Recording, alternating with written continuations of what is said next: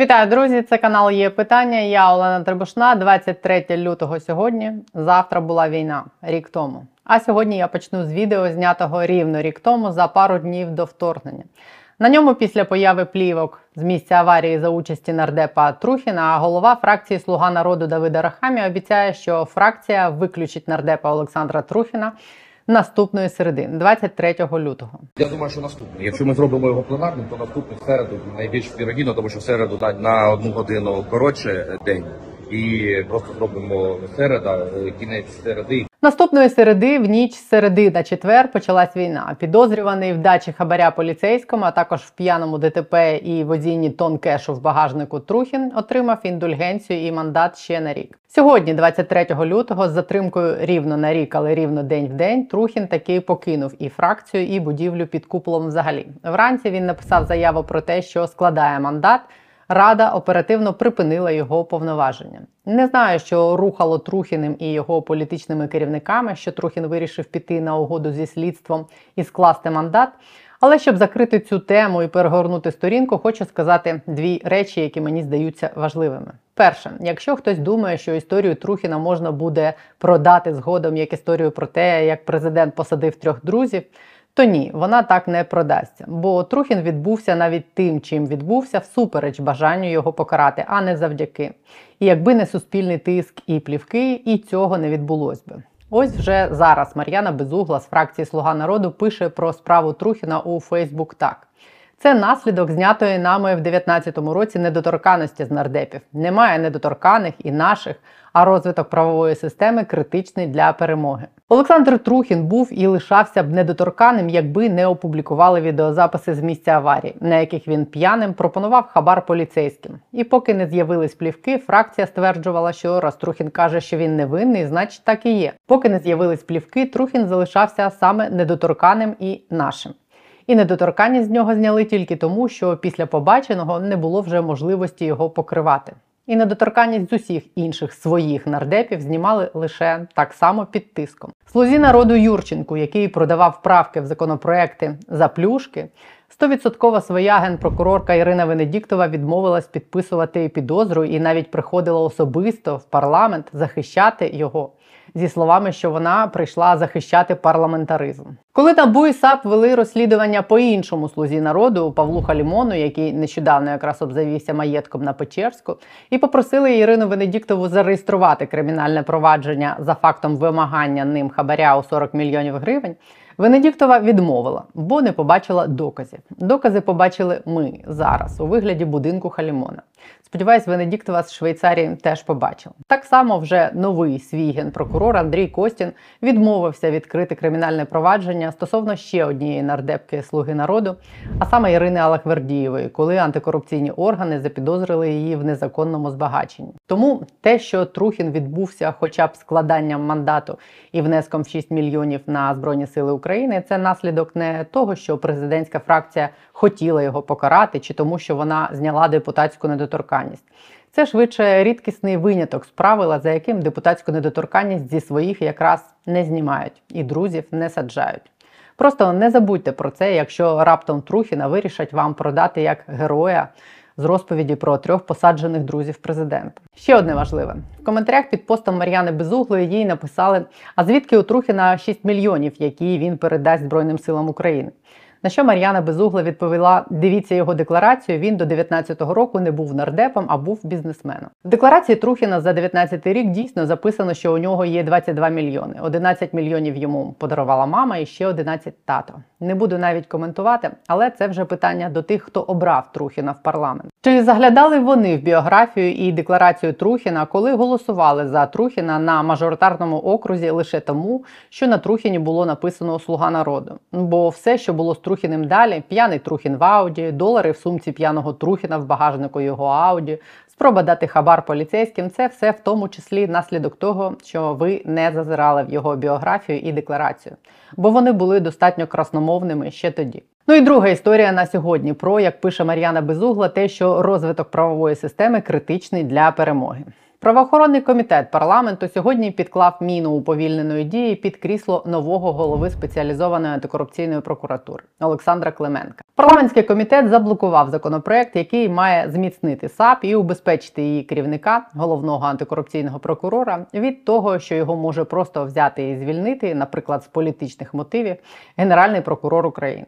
Зараз це нагадаю колишній слуга народу Андрій Костін. Зараз така можливість в законі закладена, і якщо таке раптом відбудеться, то обов'язки керівника САП переходять тому самому генпрокурору, тобто зараз самому Костіну, а також заступнику голови САП, яким зараз є Андрій Синюк, колишній прокурор офісу генпрокурора і людина, яку дуже хотів бачити головою САП.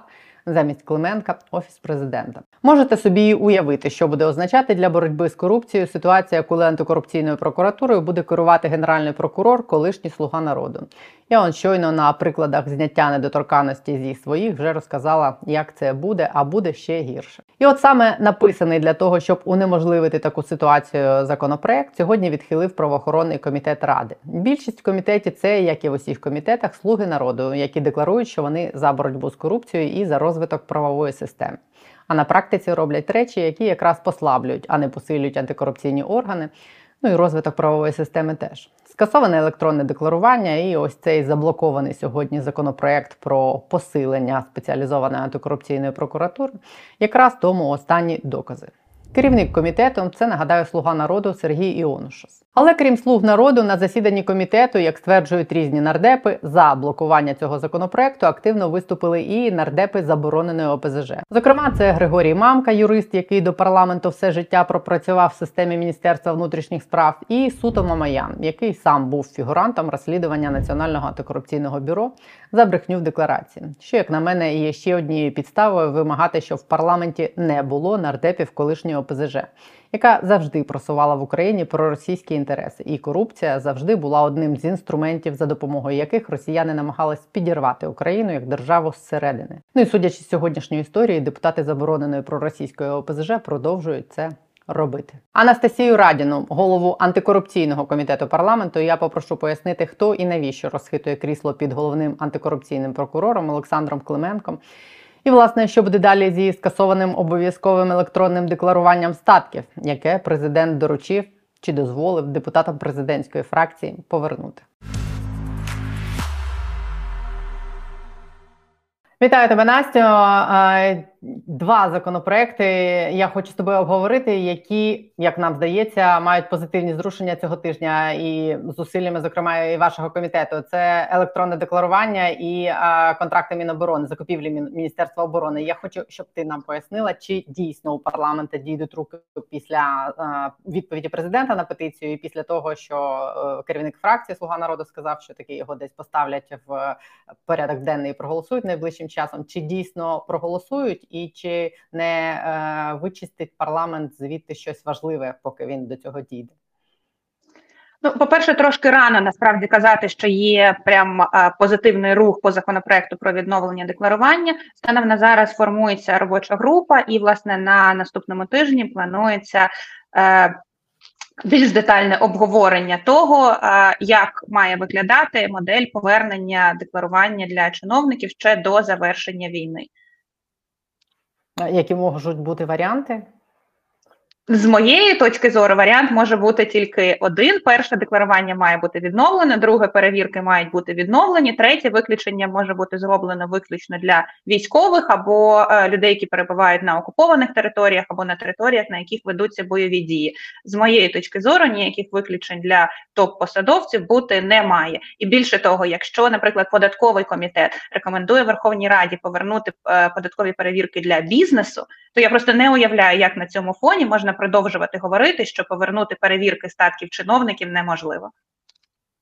А що вони хочуть саме зробити? Що вони на тих робочих групах збираються обговорювати? Ну наступного тижня ми це побачимо. Тобто ще невідомо, що саме вони хочуть, е, в якій формі вони його хочуть повернути, навіть якщо хочуть. Поки невідомо. Тобто, в принципі, все це може бути таким окозамилюванням. Президент сказав, а фракція може ще там не знаю півроку вирішувати. Ну, я думаю, що цього ми не допустимо. Е, Я принаймні планую дуже активно працювати з колегами і переконувати і добиватися все-таки включення в порядок денний законопроекту про відновлення голосу о, перепрошую, відновлення декларування і голосування по цьому законопроекту у Верховній Раді. Добре, чи щось краще з закупівлями Міністерства оборони? Бо я так зрозуміла, що його таки е, погодили на те, щоб винести в зал, чи там все теж не так однозначно? З закупівлями Міністерства оборони ситуація краща. Є рішення комітету, е, готовий до другого читання законопроект. Е, Загалом достатньо позитивна редакція, тобто збережені е, вимоги першого читання щодо розкриття інформації про ціни, встановлена вимога щодо того, що мають з'явитися граничні ціни. Щоправда, тут м'ячик перекидається е, Кабміну. Чи цей законопроект найближчим часом буде включений в порядок денний Верховної Ради? Ну це рішення погоджувальної ради. А е, чи є відповідь на питання, чи побачимо ми контракти минулого року, чи це буде стосуватися лише контрактів вже чинного року, тобто наступних періодів, чи ні? Законопроект, затверджений комітетом редакції, чітко говорить, що оборонні замовники, в тому числі Міністерство оборони, мають опублікувати контракти як на майбутнє, так і за минуле. Тобто, да, ми маємо побачити ціни з оборонних контрактів з 24 лютого, тобто за той рік, коли ця інформація була закрита. Тобто зараз законопроект має таку форму, але це ще може змінитися в процесі ухвалення, правильно? Е, Я не думаю, що це може змінитися в залі. Ні, це рішення комітету, і комітет пропонує Верховній Раді ухвалити законопроект з цією нормою. Тобто зараз питання лише в тому, чи поставлять його в порядок денний десь найближчим часом. Абсолютно. І це закриє питання з, з, з проблему, в принципі, з закупівлями Міноборони. Ну, дивіться, є як завжди, є певний нюанс, але хочу наголосити, що тут м'ячик буде на боці Міністерства оборони. Е, в редакції е, комітету законопроект містить закритий перелік послуг з харчування, на які поширюється власна вимога щодо розкриття інформації. Що це означає? Що якщо завтра, наприклад, Міністерство оборони скаже: ви знаєте, ми будемо купувати раціони, або ми будемо купувати. Господь його знає, як ще назве цю послугу, і спробує сказати, «М, така послуга прямо її назва не вказана в законі, тому на неї це не поширюється. Е, теоретично так е, можна було би спробувати зіграти, але е, я сподіваюся, що цього ми також не допустимо. Те, чого ти добивалася від Міністерства оборони, показати накладні і ціни конкретні, все ще ти теж не побачила. Е, Я поки не маю відповіді на питання, за якими цінами здійснюється е, харчування військових зараз. Тобто, скільки коштує, е, ну знову ж таки, банально картопля, морква, капуста, м'ясо для військових в цьому році. Поки відповідь на це питання, на жаль, немає. Нам А просто обіцяв пан міністр, що відбувається коригування контрактів. Ну ті контракти, які ми всі бачили, які оприлюднені журналістами, їх вже назвали чернетками з помилками, і ці помилки мають бути мають бути виправлені. Ну поки в мене немає інформації щодо того, яким чином вони виправлені. Ще одна історія, яка розгортається цього тижня, це законопроект, який стосується посилення спеціалізованої антикорупційної прокуратури як інституції, і який цього тижня був ну провалений, фактично заблокований. В кому проблема? Хто блокує цей законопроект? Власне, сьогодні комітет з питань правоохоронної діяльності розглядав цей законопроект, розглядав його сумарно десь приблизно 10 хвилин, ну можливо 13 хвилин, і законопроект цей відхилив. Причому відхилив цей законопроект, не заслухавши позицію спеціалізованої антикорупційної прокуратури і навіть не запросивши їх на комітет, почувши від офісу генерального, що в них ще не готова позиція по законопроекту. Тим не менше, все одно похабцем дуже швидко е, комітет вирішив законопроект відхилити. Ти розумієш причину? Мені також було б дуже цікаво дізнатися, в чому причина такого поспіху, чому не чекаючи позиції зацікавлених органів, без фактично жодної фахової дискусії, е, комітет ухвалює такі рішення по законопроекту. Я не розумію, яка в цьому мотивація. Хіба що дуже хотілося комусь показати, що усіляко будуть е, захищати на майбутнє. е, Скажімо так, наявні зараз прогалини в законі, через які можна спробувати впливати на роботу САП. А, Тобто, ти е, хочеш сказати, що хтось намагається послабити всю антикорупційну систему зараз?